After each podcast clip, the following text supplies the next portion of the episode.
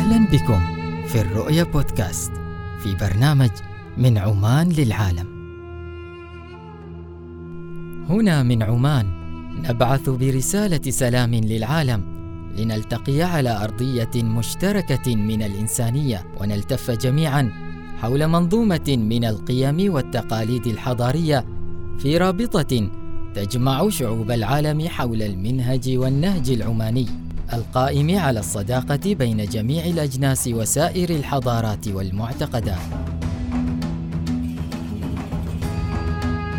عزيزي المستمع، في هذا البرنامج نسير على نهج مولانا حضرة صاحب الجلالة السلطان قابوس في سياسته الخارجية القائمة على مبدأ الحوار العقلي الهادئ والجاد مع الإنسان في الداخل والخارج، بعيداً عن التعصب لوجهة نظر فكرية أحادية الجانب تنبذ التعصب وتبحث عن أرضية مشتركة ومبادئ عامة تنطلق منها. في هذه الحلقة نستعرض كتاب جدد حياتك للشيخ محمد الغزالي.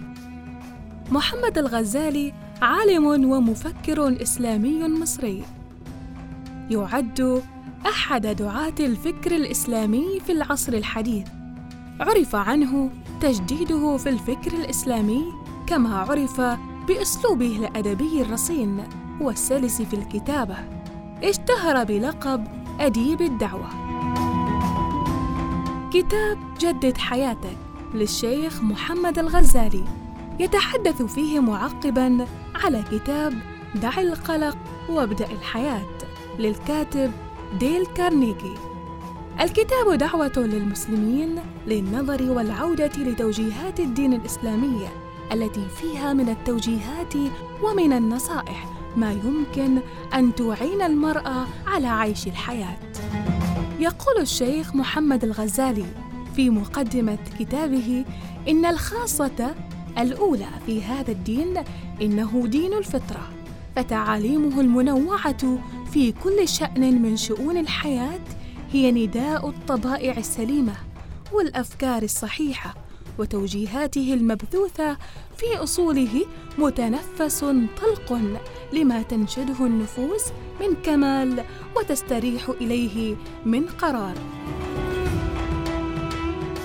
يوضح الشيخ محمد الغزالي في كتابه الفرق بين الفقهاء الذين يعرفون جيدا العلاقة بين الفطرة الإنسانية ووحي السماء فينفع الناس والفقهاء الذين لا يعرفون ما سبق فيقول عنهم الشيخ إن آفة الأديان غالبا ما جاءت ممن يتسمون برجال الدين لغياب البصيرة والفطرة السليمة اللازمة لاستيعاب الدين.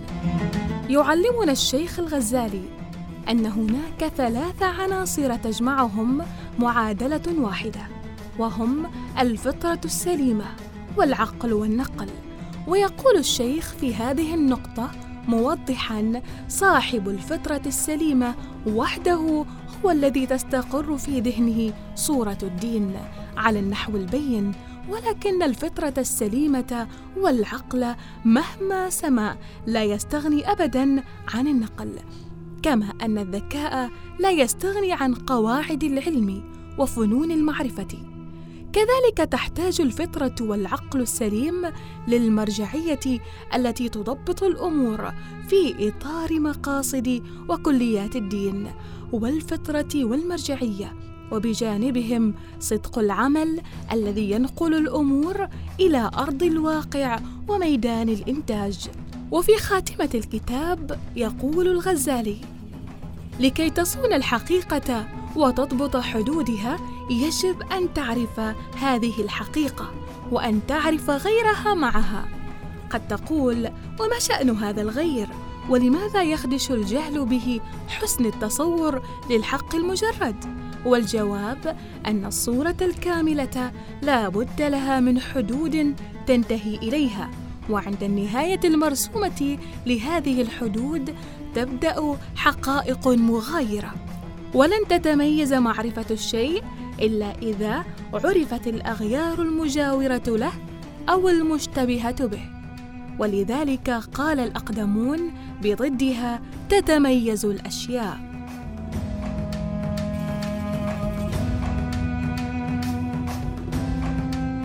وينصح الشيخ الغزالي بقوله عش في حدود يومك.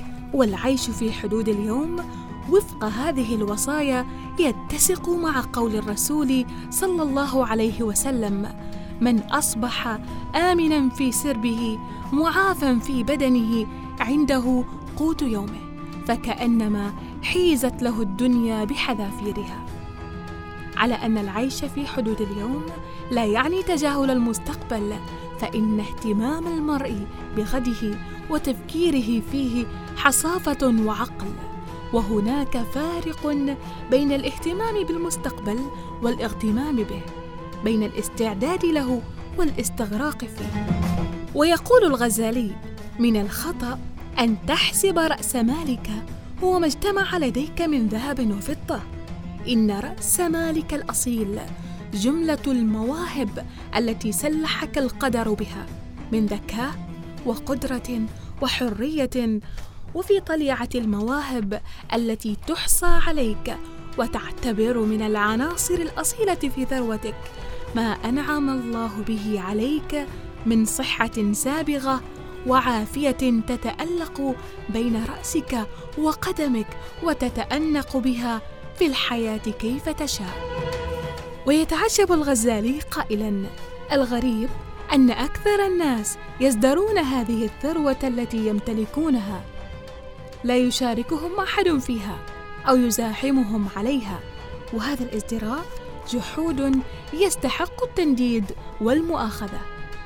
قال ديل كارنيجي أتراك تبيع عينيك في مقابل مليون دولار؟